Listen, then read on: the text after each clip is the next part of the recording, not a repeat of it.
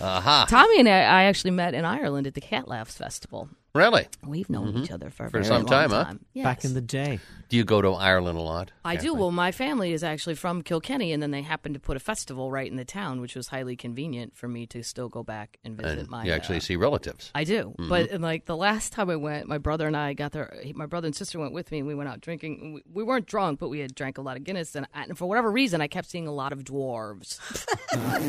like, and I said, I'm not. glad you weren't I'm not- drunk. I- I- Yeah. I said to my aunt who lives in the town, I said, "Hey, is there an inordinate amount of dwarves in this town?" And she goes, "Well, Kathleen, I suppose it would depend on your definition of inordinate." I was like, "Wow, uh, 38? I don't a lot."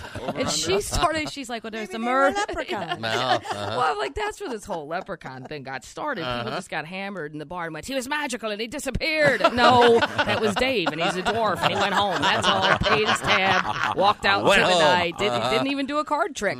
Nothing. Just went home.